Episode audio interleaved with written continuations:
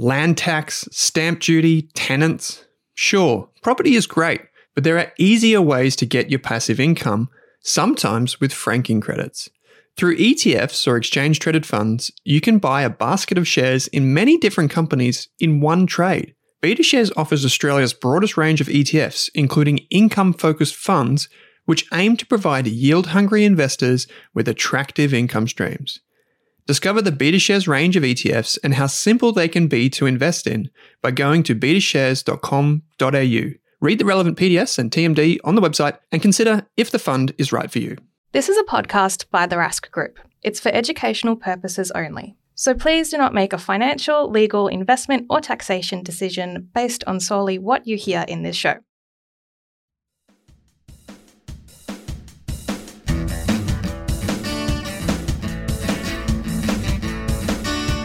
Welcome to the Australian Property Podcast. We're on a mission to be Australia's most trusted property podcast. I'm Owen Rask, founder of the Rask Group. I'm Pete Wargent, author and buyer's agent. I'm Amy Lunardi, and I am a buyer's agent. I'm Chris Bates, ex financial planner and mortgage broker. Together, we'll take you through every step of your property journey from first home buyer to decades of property investing.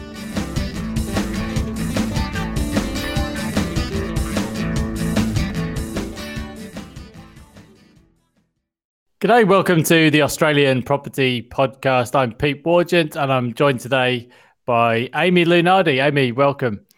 Thanks, Pete. Good to be here. One of Australia's top buyers agents based in Melbourne. So great to have you on. So, welcome to the Australian Property Podcast. We're on a mission to become Australia's most trusted property podcast, and we're taking a plain English look at some of the biggest questions in property. And we've had people uh, write in with their questions and always send us your questions because we're here to serve. Um, and what a lot of people have been interested in, Amy, is how to speak to real estate agents and how to deal with real estate agents. It's that real people part of the industry, I suppose.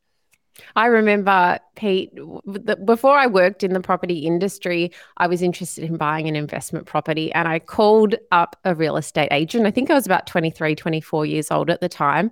And I do remember how nervous I felt. He was this really friendly guy out in Albury, Wodonga, somewhere out there. And was so nice, but I thought he, he, was judging me and I thought he was judging the questions I was asking and I didn't know what I was saying. So I do remember that overwhelming feeling, especially because, um, you know, they're in that position of power. You don't really know what you're doing. And that can mean that you just feel a little bit overwhelmed or unsure or have a bit of self doubt. So, we're going to have a chat today about, you know, how to approach speaking to agents and what you really need to know. Before we rip into the main heart of the subject, um, we were chatting just before we came on, Amy, and it seems like a few more listings coming onto the market. Are you seeing that down in Melbourne?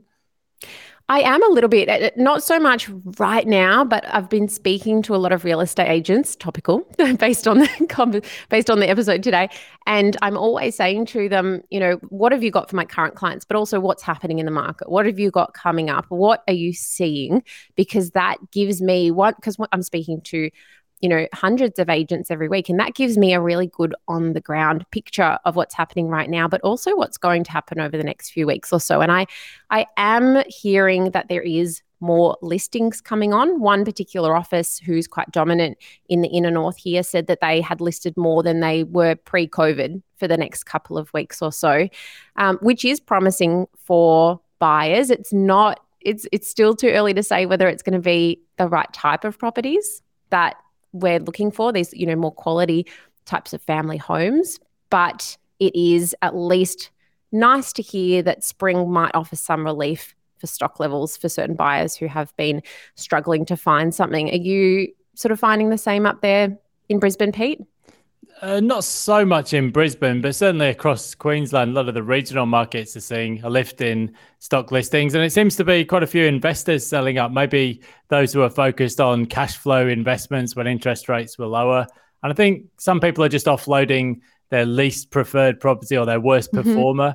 Uh, so the quality is a bit mixed, but yes, new listings. And if you're speaking to hundreds of agents a week, you're the perfect person to talk us through this week's topic. so, speaking to real estate agents, so we're going to cover this in three uh, broad sections. So, firstly, who are we dealing with and how should we interact generally with real estate agents?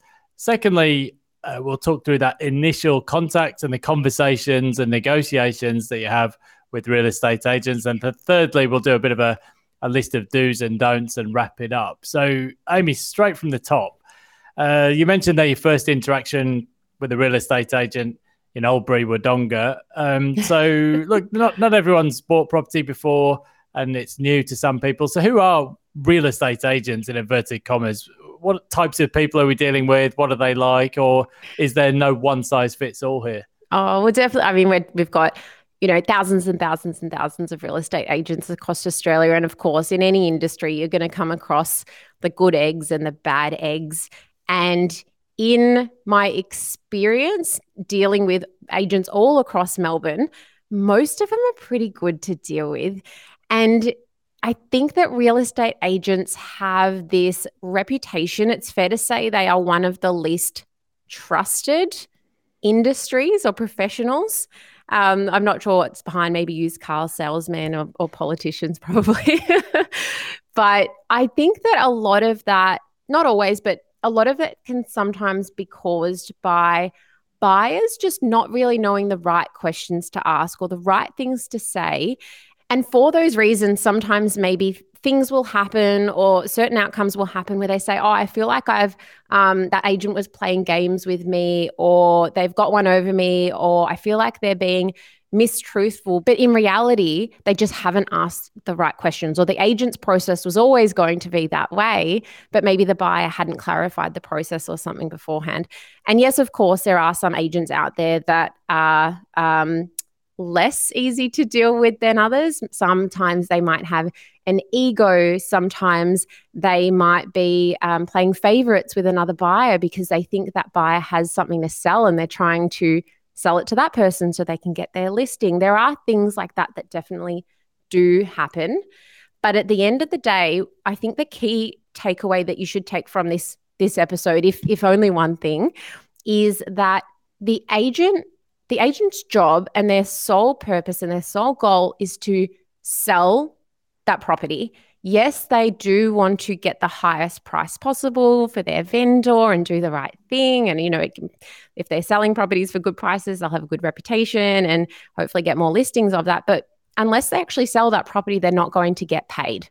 They will only get a commission once they sell that property. So it's actually in their incentive to do everything they can to facilitate that transaction with you as the buyer and to help you and to guide you and to negotiate. Um, and they don't want to be pushing you to the point where they lose you as a buyer just because they're trying to get an extra couple of grand or so, um, which for them as a commission might only be an extra 50 bucks. So I think that's just the key thing to remember yes, sometimes it might feel like they're out to get you or, you know, you don't really agree with what they're doing, but they're there to try and make a sale as well.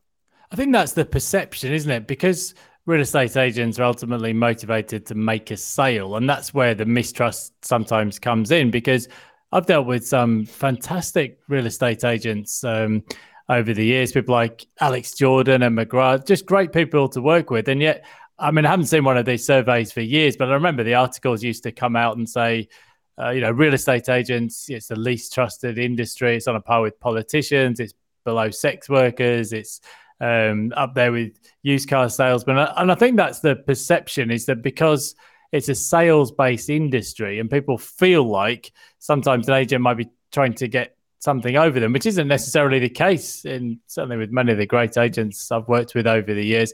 But you made a really important point there about how a real estate agent's motivated. So if they're remunerated on a percentage basis, um, they're not necessarily always uh, motivated to make the highest price sale. Um, sometimes they just want to make sure they get a safe and secure sale because, as you said, I guess the difference between selling a property, let's say for the sake of argument, uh, between sort of 700,000 and 705,000, it makes very little difference to the percentage or the, to the commission that gets paid to the agent. So, in some ways, they're going to be more motivated to make a, a safe and secure sale that they believe will go ahead rather than trying to squeeze every dollar out of the sale. Does that kind of make sense with what you see? Oh, absolutely. That's right. And in some situations, even though this might necessarily be the the right thing that the agent is doing, but they might pref- be preferring to deal with a certain buyer because that buyer's just made their life a lot easier. That buyer's been more pleasant to deal with. Maybe someone else is is there prepared to pay a bit more, but they've been asking a billion questions or they've been really rude to that agent, or for whatever reason, um, the agent's not interested in engaging with them. And and the agent is ultimately the conduit between the buyer and the vendor. They control the narrative here. You've always got to remember that. So sometimes, even if there is someone out there prepared to pay more, they might not get a look in, or the agent might favor someone else. Um, so just bear that in mind. And that's kind of going to lead into what we're talking about today, where when you're dealing with a real estate agent, even if sometimes you don't want to, or, uh, um, you know, you're not, you're not uh, liking the way that they're behaving or the things that they're saying. And I do come across this quite often. And as a buyer's agent, I have to play uh, play nice even so sometimes I don't dis- don't agree with things. Um, I have to be that middleman so that I am getting that agent to engage with me and want to deal with me. So you need to sometimes be the bigger person in these things, even if the agent's being annoying or being rude or being frustrating, because you will probably come across that now and again. Because you need to understand that if you don't um, make their life a bit easier, I guess, when you're dealing with them, they might you might put yourself at a disadvantage. And this is particularly when we're talking about a hotter market or a market where that agent has plenty of buyers to choose from and other people to deal with versus a softer market where that agent might uh, need you a little bit more and they'll be chasing you rather than vice versa. So there's a bit of a balance of power thing through the cycle. So when the market's red hot, it's easy to make sales. In fact, you get quite a few new agents come into the industry in those boom periods. But when the market's slower or declining, then um, the agent might need you as a buyer a bit more. So that balance of power goes around in a, a cycle or a circle, I guess. Um, yeah, I guess another great agent that I deal with in Brisbane uh, should give a shout out to Charles Wiggett at House. So I often, if I just want to know what's happening or if there's any stock coming up on the market, I'll just pick up the phone, give Charles a call, see what's happening. Now, I guess that's um, an example of where I've always had a positive interactive action with a real estate agent, but sometimes you don't get such positive feedback. So, how can we make real estate agents want to interact with us more positively so we get more uh, situations like that and um, uh, fewer of the sort of terse conversations? I, I, guess you touched on a couple of the ideas there clear communication, being, I suppose, friendly, positive, upbeat. But also, I think some kind of um, I guess it's clarity. You know, be be clear with your questions and give straight feedback, that kind of thing. Oh, absolutely. So essentially, you want to put yourself in a position where that real estate agent genuinely is happy to deal with you because um, you know they, they think you're a nice person but also they know that you're qualified that is you are someone who is ready to purchase from a financial perspective but also you are clear with your brief in other words, what you want, your budget, your locations, your non negotiables, and making sure that you can afford what you want as well. So the agent knows that you are realistic. And in which case, if you can tick all of those boxes, you're going to be put towards the top of the list when that agent is considering who they're going to be calling when they have an off market property or a pre market property to sell. So that's really key for you to be able to get as many opportunities as possible and that agent is much more likely to call you again if you are someone who is they're, they're happy to deal with and it's ready to buy versus someone who you know they've had a negative interaction with or has said something like oh i'm i'm not in a rush to buy. Uh, i know that sometimes that can seem like something that you should say so that you don't seem desperate when you're buying a property but it can have the adverse an adverse impact, suggesting to that agent that you're just not motivated. So, again, who are they going to call first? Maybe someone else on the list who they have a higher likelihood of, of selling that property to. Yes, nothing worse than a tire kicker, I guess, from a real estate agent's perspective, somebody who's going to uh, be a drain on their energy and time, but never actually make a purchase, and that's probably going to put you at a disadvantage. Now, we haven't. Pre- You're going to have a reputation on that, Pete. You we will have um, a reputation as a buyer. So real estate agents, especially the bigger agencies, they'll have their weekly meetings where they'll discuss what's going on with their listings and they'll discuss certain buyers. And sometimes they'll make suggestions. And one agent will say, Oh, hey, Pete, I've had a buyer that's missed out recently, or I know a buyer who's in the market. They might be suitable for your, for your property. And they'll talk about you. And you don't want to be that person who they're talking about at the meeting to be like, Oh, don't worry about dealing with that guy. He's he's going to waste your time or, or for whatever, for whatever reason. You want to protect your reputation there. Um, so yeah, just just just something to be aware of as a buyer. Probably some colourful language thrown in on occasion as well. So uh, let's um, move on to this uh, point of initial contact or conversation with a real estate agent. Now we haven't uh, pre-scripted or pre-prepared this, but let's do a bit of a role play here, Amy. I know how much you love that uh, spontaneity. So let's say I'm just throwing an example. Um, I have moved to Melbourne. Uh, pretty unlikely scenario, I know, but uh, let's say for the sake of argument, if I've moved to Melbourne, I go onto one of the real estate portals and I see a house for sale in uh, Coburg. I like the tram connection, and I see a property for sale, and I'm like, right, what happens now? I want to speak to an agent. So, how do you make that initial contact? Do I phone them up? Uh, do I make an online inquiry? Do I go to the first open home? What would you normally do in that situation? Well, I would say it depends on what stage you're at at the per- in the purchase process. So just say you're at the very beginning and you're not really ready to buy or you're just doing a little bit of market research. I would say just head along to those open inspections and save that really proactive, really um, like intensive communication for when you are actually ready. So, as opposed to if you're ready to go financially and emotionally, and you see this property online, you think this is a really great option for me, I'm going to go and see it. I would actually suggest calling that real estate agent. You can send an online inquiry. I think calling's a bit more. Um, you just build a little bit of rapport at the start and get a bit more traction and just saying something like I'm interested in this property. It ticks a lot of my boxes. I'm going to come and see it at the open for an inspection. I'll see you there. Um, but I'm calling you just to see if there's anything I need to know about this property in particular before I come along and just to flag my interest, just in case for whatever reason it might risk selling before that open for inspection. So when I, and I do this as an advocate, if I see a property and I think this will be really great for the client, I will reach out to the agent because sometimes they might get an offer before the open and go and sell it. And in which case you want to know about it. And they might say to you something like, I might be getting an offer in the next couple of days. Do you want to come see it sooner? So, being proactive as a buyer is very, very important with real estate agents. But again, if you're not ready to buy a property yet and you're calling agents all the time and trying to book private inspections, but you're not actually ready to buy, then you will start to get a reputation of being someone that's a bit of a time waster. So don't do that just yet. Save that for later. If you're just monitoring the market, I think uh, people could quite quickly tire of that. Now, we mentioned that clear communication is key. Now, show my age here, but I remember this is going back probably uh, 30 years ago, but they used to say in uh, sort of uh, property circles that some buyers would turn up to open homes and they'd have a little business card and it'd say, Well, I buy properties in these areas and this type of property. Of course, these days the world That's has adorable, moved on. Pete. yeah, I don't know if anyone ever did it. This is the sort of thing you read in property books, right? You know, uh, but um, yeah, you go, go well, back in the day, I say back in the day, but this might have been only like 20 years ago. But real estate agents, you'd, you'd, you'd go and get in their car and they would drive you around to all of the properties. probably get arrested these days if you did that kind of thing. Yeah, I think, uh, yeah, I mean, uh, it's not so long ago.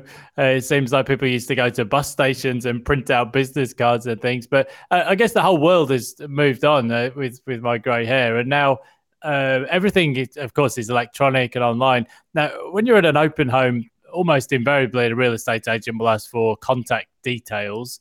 Um, so usually a mobile phone number, possibly an email address, and get you on their mailing list.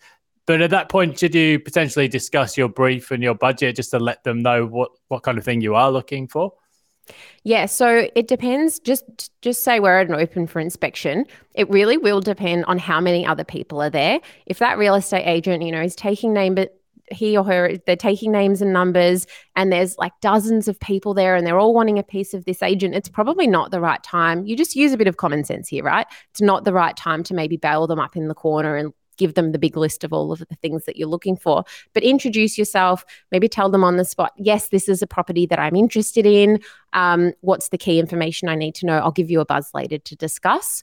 Or say, no, this is not quite right for me, but I'd love to get back in touch with you and see what else you've got. This is if they're super busy. But if it's, you know, a quiet open for inspection, not many other people there, then yeah, absolutely.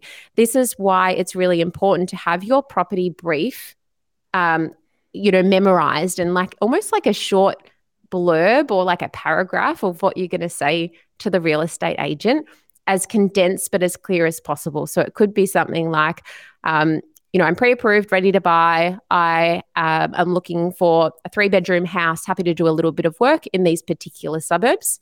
If you've got one or two example sold properties, you can rattle them off, and the agent will probably know about them if you um, if you think that they'll help demonstrate what you're after. But I think one of the more challenging things that buyers find is discussing budget. Is that do you, would you reckon that's fair to say, Pete? That's the that's an actually a question that we got come through saying, what do I say to the agent? Do I disclose my budget? Do I keep my cards close to my chest? I would probably keep it fairly general. You don't want to be too specific and say, you know, got a mortgage pre-approval for seven hundred and seventeen thousand dollars, and my maximum budget is therefore, you know, give a specific number because, of course, straight away the agent is going to be um, uh, sort of benchmarking against that figure. So I think, but in general terms, saying you know your budget's maybe in the sevens or low sevens or something of that nature wouldn't hurt. Um, as you said, I, I, guess it is a little bit on a case by case basis. Um, yeah, I agree, Pete. Definitely on a, a case by case basis, and I think that it's just important to understand that you you do you should first of all think about what you're going to say rather than being put on the spot and and then not being sure how to answer that and understand that if you downplay your aid, your budget too much or if you're being like purposefully vague um, then the agent might think that you you know you can't afford the types of properties that they're selling that y- you might be able to and they might not give you the suitable off, off markets because they think your budget is less or they might think oh this person's a bit hard to deal with. They're not answering my questions and then you know that that doesn't um, get you the outcome that you're after. So just say your budget is you know, $730,000, you might say something like, you know, early sevens, I might have a bit of flex. Or you might say something like, you know, around the early sevens, I might be able to borrow a little bit of money off parents, even if you're not borrowing some money off parents. Just because then later on during the negotiations, you could say something like, oh, I wasn't able to borrow that money off parents. So you're giving yourself, you're not downplaying it too much, but you're giving yourself a little bit of room to move. Uh, or you could say something like um, early sevens, um, but it depends on the amount of work required because that's subjective, isn't it? You can decide how much residual budget you want to leave left over based on the amount of work. Um, and, you know, the agent can't necessarily argue with that. So, yes, just whatever you do decide to say, have a think about what you're going to say before you get put on the spot. Um, and also, just bear in mind too that you can change things later on in negotiations. You know, if the agent does know your budget because you bid on something else and they saw you bidding on that, so they know you, that you've got 730 to spend, but you don't want to spend 730 on this other property, you know, you could say something like, "Oh, you know, my my partner, um, we're not on the same page with this one. You know, he values it uh, less, or I've gone down to four days a week work. You know, my budget's gone down a little bit. So you know, you can just because the agent knows your budget doesn't necessarily mean they're going to hold you to it um, or make you pay it later on. And also, agents know that just because a buyer has a certain amount of money to spend doesn't necessarily mean they will and want to spend that on all properties. So clarity and preparation are obviously key. And as you said, almost having like an elevator pitch of what you're looking for and that's where a, could a, be really that's useful. the what I was going for, Pete. Elevator pitch. That's the one. that's the jargon. So, and in that situation, we often talk about um, being across what's coming onto the market, what's due to be listed. Would you let other local agents in the suburb or in that local area know about the brief as well? Oh, definitely. So the more you communicate your brief to agents, the more chances you will have to get access to, again, these off market or pre market properties. There are some real estate agencies where you might find a particularly helpful real estate agent and he will um, or she will uh, what's called tag you as a buyer so you know they've put them in your system and you're their buyer and they're going to then do a lot of running around and going to try and sell you their colleagues properties because some real estate agencies they'll have incentives within their office or within their little office network, where if they introduce you as a buyer to another property, they'll get paid more. So sometimes that will happen. Um, but then there's some other real estate agencies I come across where I'll speak to one agent and I know I've got to speak to pretty much all of the agents in that office because they don't communicate as well or they don't have that kind of structure.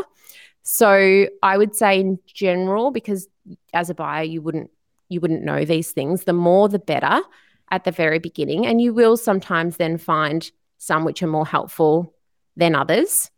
And I don't think, I mean, you tell me, Pete, I don't think I've ever come across a buyer who's really sat down and do done what we do, which is make a list of every single real estate agent in that location who's selling or has sold properties and contacting every, every single one of them. Doesn't happen often. It, it's not even that hard to do when you actually you can just literally look through the sales portals at who's been selling properties in your price range in local suburbs and local areas and just get in contact with them. It's not that difficult to do. Buyers mm. agents are obviously more comfortable with it because they usually have an existing relationship. Um, you mentioned one of the variables, Amy, the hot market versus the cooler market and how this impacts. Now, we did have a question from James saying, How is the process different if a property is going for sale uh, via auction versus something that's just for sale by a private treaty? So, would that impact how you would communicate with the agent initially? I suppose it would because uh, with an auction process, you've got a, a planned sale date, whereas something that's uh, for sale by private treaty I guess um, you're probably just weighing up how many people are at the first open home and that kind of thing. But would it impact the way that you would communicate or deal with the real estate agent? Well, whether it's going to auction or a private sale, I mean, it shouldn't really change things very much, except it will change the types of questions that you need to ask. For example, an auction has like a really straightforward process usually with certain rules, etc. And if they um, if it goes to auction, um, there is a chance of yes, sometimes purchasing prior to auction. Um, but otherwise, you're really doing all of your due diligence and you're understanding the terms and conditions and everything, and then you're rocking up on auction day. But with a private sale, this is this can be a lot trickier because we and we did a whole episode on this previously, Pete, because private sales, you there's no rules. There's no processes on how that agent has to sell that property, and each agent will often have a different way that they're going to do it.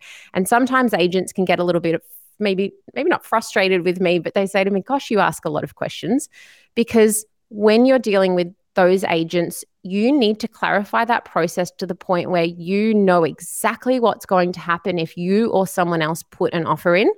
You need to understand the vendor's preferences with terms and conditions, are you going to get a call back if someone puts a higher offer in? Are they going to disclose prices? All of these things. So there's generally a lot more um, questions you need to ask a real estate agent with private sales. And also bearing in mind, too, that because of that lack of transparency or less transparency, you can't see the other offers, you can't see the other buyers. You um, you need to be aware that sometimes agents can play favorites with other buyers and you might not get advantages if you know there's certain things that have happened beforehand which has made the agent not want to deal with you as much. Or maybe in some cases like i said earlier that agent's trying to sell that property to another buyer because they think they're going to get another listing. It's not great but it does happen versus the transparency of an auction now, we do have a deep dive episode coming up on the negotiation process, so we won't go too far down that particular rabbit hole today. Um, but Amy, too- but coming back to the hot versus cool market, Pete, because I think that's relevant too. Yes. In that, in in a hot market, what that essentially means is that um, vendors have the upper hand. Prices are increasing. There's essentially more demand than supply. And in those kinds of markets, agents tend to be a lot more busy. There's a lot more going on. And there's because there's more buyers, they just have less incentive to help you, rightly or wrongly. Or maybe maybe sometimes it's just because it's busy because they know they're just going to sell that property. If it's not to you, it's going to be to someone else.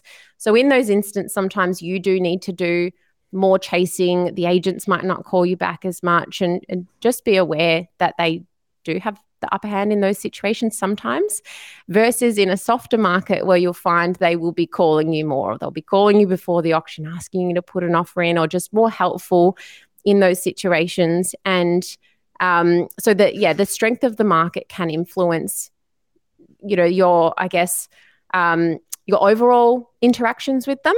It it doesn't suggest I'm not suggesting that you should change the way that you interact with them, but you just need to be mindful um, around yeah when the market is hot. Sometimes it is a bit more challenging as a buyer to get some traction with real estate agents. Yeah, there's no judgment there. It's uh, human nature, isn't it, to take the path of least resistance. And if it's an easy sale, uh, we've all got the same number of hours in a week, and an agent's not going to spend too many hours if they don't have to.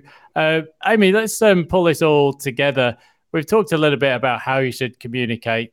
Um, let's just wrap up with a few do's and don'ts. Now, I guess you're dealing with a real estate agent um, through the initial uh, sort of open homes, early conversations, and potentially all the way through the process to pre settlement, settlement, even after the completion of the sale sometimes. Now, a skillful real estate agent will often put people at ease and get them to sort of reveal information, I guess, about uh, what they're looking to do, what their budget is. Is there anything that you shouldn't say to a real estate agent? Uh, we already touched on uh, your specific budget, but is there anything else that you wouldn't necessarily want to reveal to an agent? Well, coming back to what we said earlier, Pete, is is just around you know saying things like "I'm not in a rush." Um, just uh, in instead of saying that, you could say something like, you know, I'm pre-approved. I'm ready to go when the right property comes up. You know, that's a different way of saying, yeah, I'm not in a rush, but I'll mm. buy something when, when it does come up. Um, also, just being careful of being like overly dismissive or negative on properties, which sometimes might you i think there's a um, buyers think that they should do that to maybe try and get a better discount or have the upper hand in negotiating because the agent thinks they're not as interested but it can first of all make you seem like a really negative person and less exciting for the agent to deal with it could be um, that the agent then thinks you're actually not interested when you really are because you've downplayed it too much. And sometimes just remember, you know, you might be dealing with an agent who's working with a vendor and it's their family home and they love that house. And if you're being really, really negative and that agent is passing that information along to the vendor, well, maybe the vendor won't be as excited excited about wanting to negotiate with you if they think you you don't like their house. So just keep that in mind. And then further to that, too, really, really important is if you do have interest in a property, make sure you let the real estate agent know. There are some buyers who, again, just pretend like they play it too cool to the point where the agent thinks they're not interested and the agent will get an offer on that property and sell it without calling them. And then the buyer will say, Well, why didn't you call me? And the agent says, Well, I didn't think you were interested. So just bearing in mind that, um, and I feel like this is an old misconception like play down your interest, play it cool, but there is such a thing as playing it too cool. It goes back to your point on online dating uh, last week, Amy. I guess you, you want to be cool, but not yes. don't play it too cool and uh, look well, disinterested. That's exactly right. Like if Good you're analogy. going on a date and then afterwards that person doesn't text you for a week or two, well, you could assume it, they're not interested. But are they? What are they just playing the game? I should you have thought of that analogy before. That's uh, that's actually a pretty useful way to think about it. Uh, just um, one other really important point, Amy, on due diligence. I think sometimes people will ask a real estate agent a question about and look, some things are judgmental. You know, is you know, is there traffic noise? Is there train noise? Is there a busy road?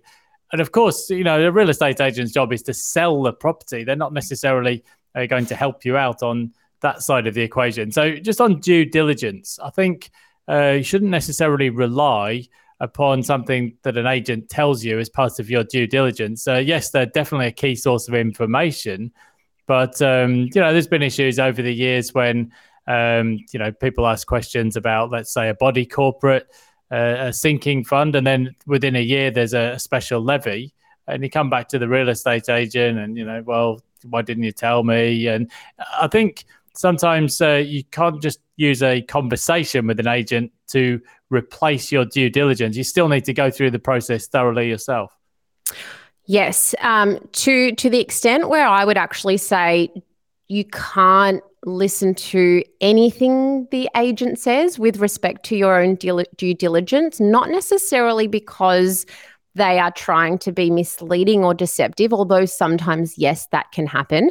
But I have had so many situations where they genuinely didn't know the answer or they thought they knew the answer, but that answer was wrong. For example, I had an agent recently and I asked them to point out the car park at an apartment it wasn't the right car park at all. It was in a totally different spot, but that's where the vendor had been parking and they thought that they went.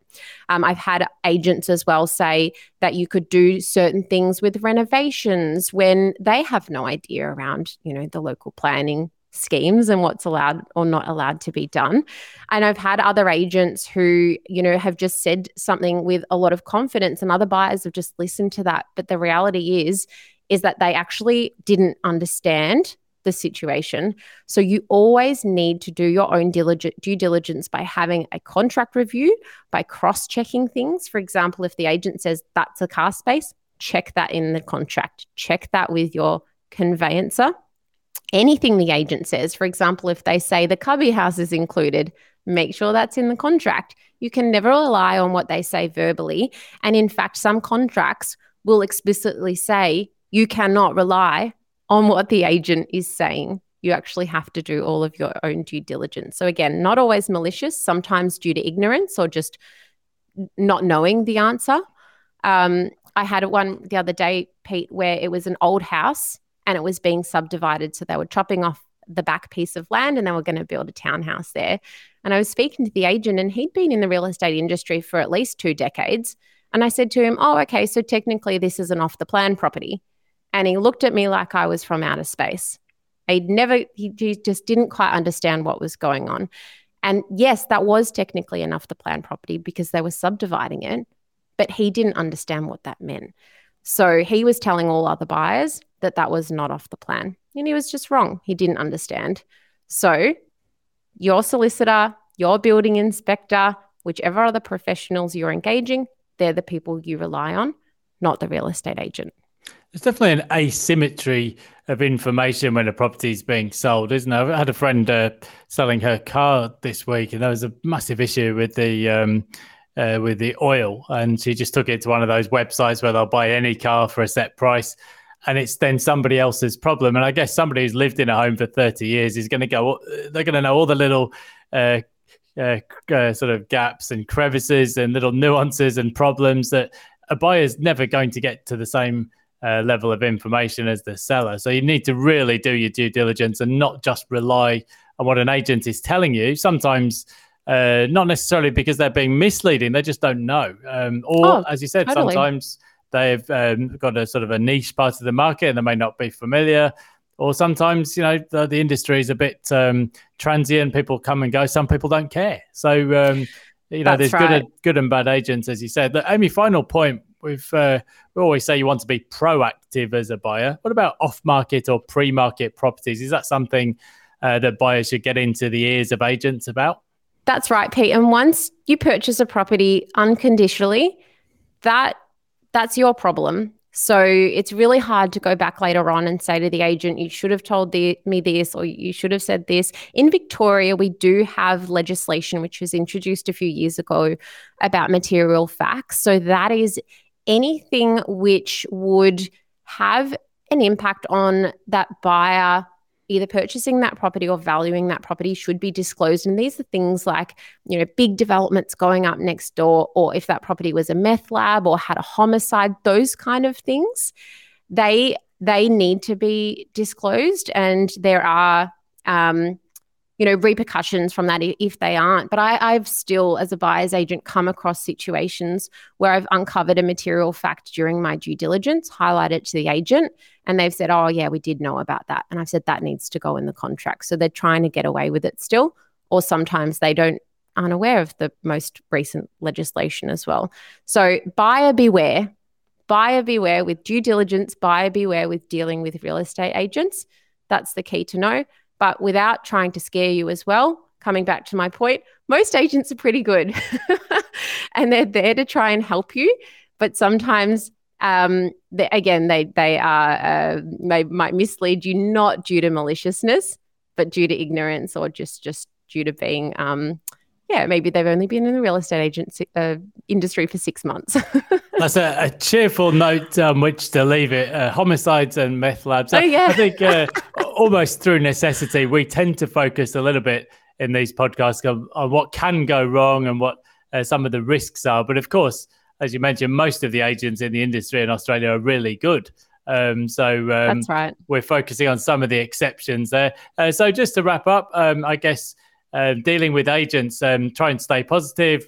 Be, I think, uh, some clarity of communication is really useful. So have your elevator pitch ready. I think, yeah, being prepared is useful. You don't want to be caught off guard uh, when an agent is quizzing you about your wants, needs, and desires. Um, so clearly communicate uh, what you're looking for and ask uh, useful questions. I think you just want to demonstrate to an agent um, that you're serious, you're not going to waste their time, and try and give them some specific feedback um, as and when you can. So, um, Amy, thank you so much for your insights. Now, if people have further questions or um, they want to know a bit more about you and your services, where should they go to to find out more?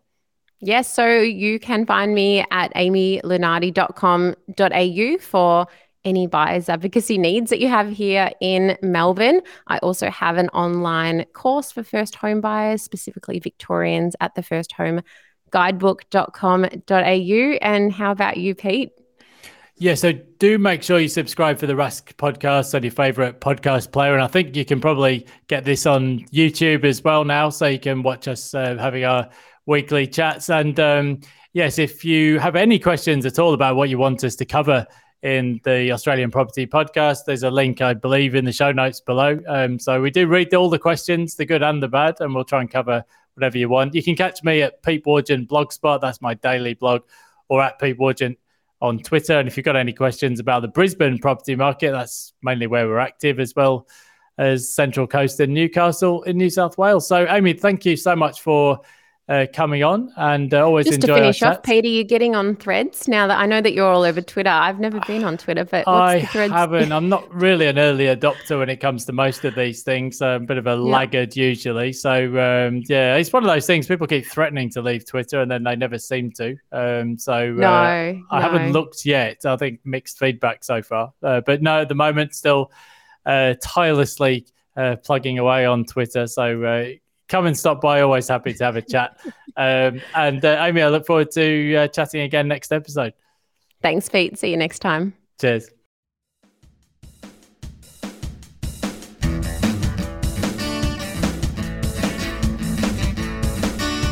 Thanks for tuning in to the Australian Property Podcast. If you love the show, why not subscribe or leave us a review on Apple or Spotify? And if you want to work with me, Amy, Pete, or Chris, You'll find links in your podcast player to get in contact with us.